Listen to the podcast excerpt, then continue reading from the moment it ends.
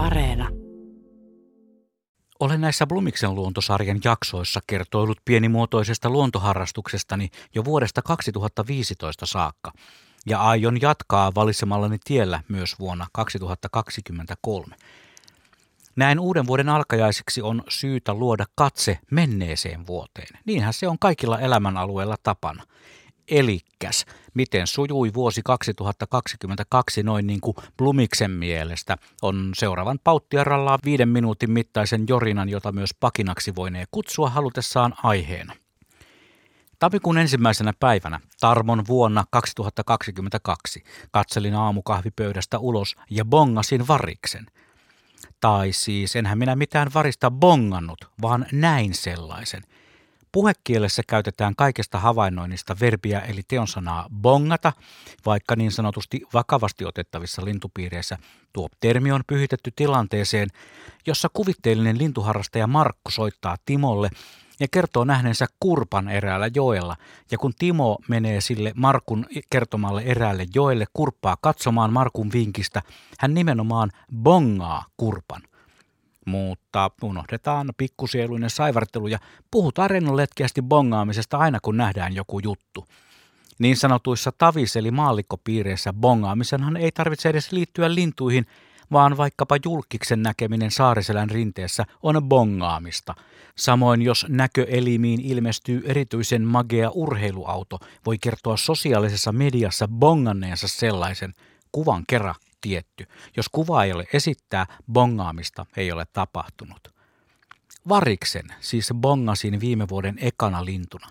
Samana päivänä näin muitakin siivekkäitä, sini- ja talitiaisen, naakan ja harakan, pihassamme vuoden ympäri viihtyvän mustarastaan ja myös kottaraisen sain listalleni heti ekana päivänä.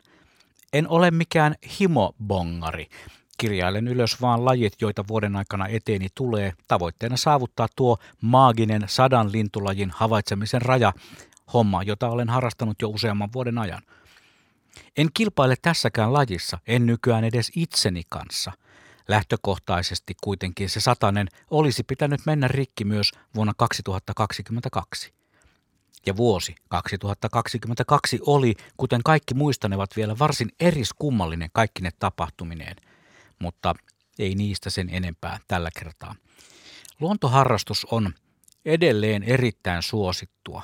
Parin viime vuoden aikana kotimaan luontokohteet ovat olleet aika ajoin jopa ylikansoitettuja, mikä tietysti rajoittaa itseni kaltaisin enempi omissa oloissaan viihtyvän luontoinehmon liikuskelua näissä kohteissa. Mutta ainahan sitä voi mennä kohteeseen, jossa ei muita liiku, kuten esimerkiksi omalle parvekkeelle. Kun jälkikäteen tarkastelee vuoden saldoa nimenomaan havaittujen lintulajien listan kautta, tulee luontohönölle vähän huono omatunto. Mutta miksi niin? Olisiko kenties toukokuinen korona rajoittanut parhaimman lintuajan bongauksia? Luonnollisesti kotitalouteemme edelliskesänä ilmaantunut uusi perheenjäsen rajoitti retkeilyäni merkittävissä määrin. Näitä edellä mainittuja voinee pitää niin sanottuina force majeure-tekijänä, joilla selitän itselleni listan merkittäviä puutteita. Missä piileksivät kaikki pöllöt, missä kaikki kanalinnut? Enkö todellakaan nähnyt tai edes kuullut käkeä koko kesänä?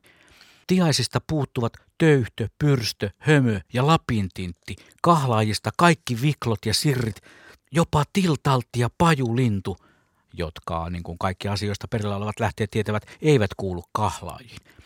Voisiko sitten osaselitys olla kuuloni heikentyminen? Jos ei kuule mitään, ei kuule myöskään lintuja. Luonnollisesti tavoitteenani oli myös taltioida kuvina vuoden kattaus mahdollisimman kattavasti. Ei mitään loistelijaita kuvakilpailuihin lähetettäviä otoksia, ainoastaan dokumenttikuvat kirjanpitoa varten.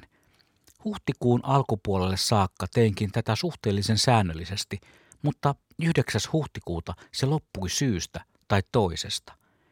Siihen mennessä kuvattujen lajien määrä oli jo kivunut 64. Samalla vauhdilla olisin heittämällä päätynyt yli sadan lajin, itse asiassa lähemmäs paria sataa.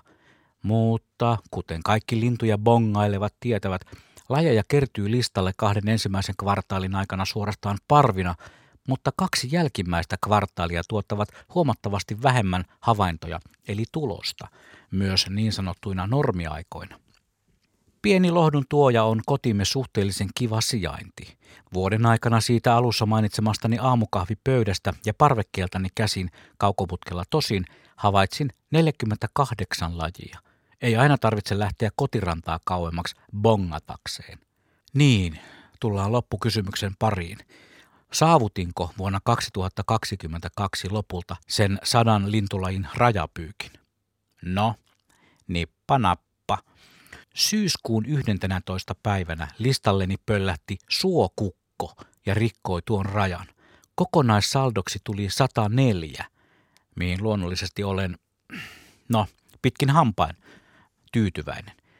Ja juuri tekemäni muistin defragmentoinnin ja recovery-operaation jälkeen kirjaan vielä käen listalleni, koska sellaisen tosiaankin kuulin kesällä. Käki olkoon siis bongauslistani lintunumero 105, koska mä voin ja koska se on mun luonto.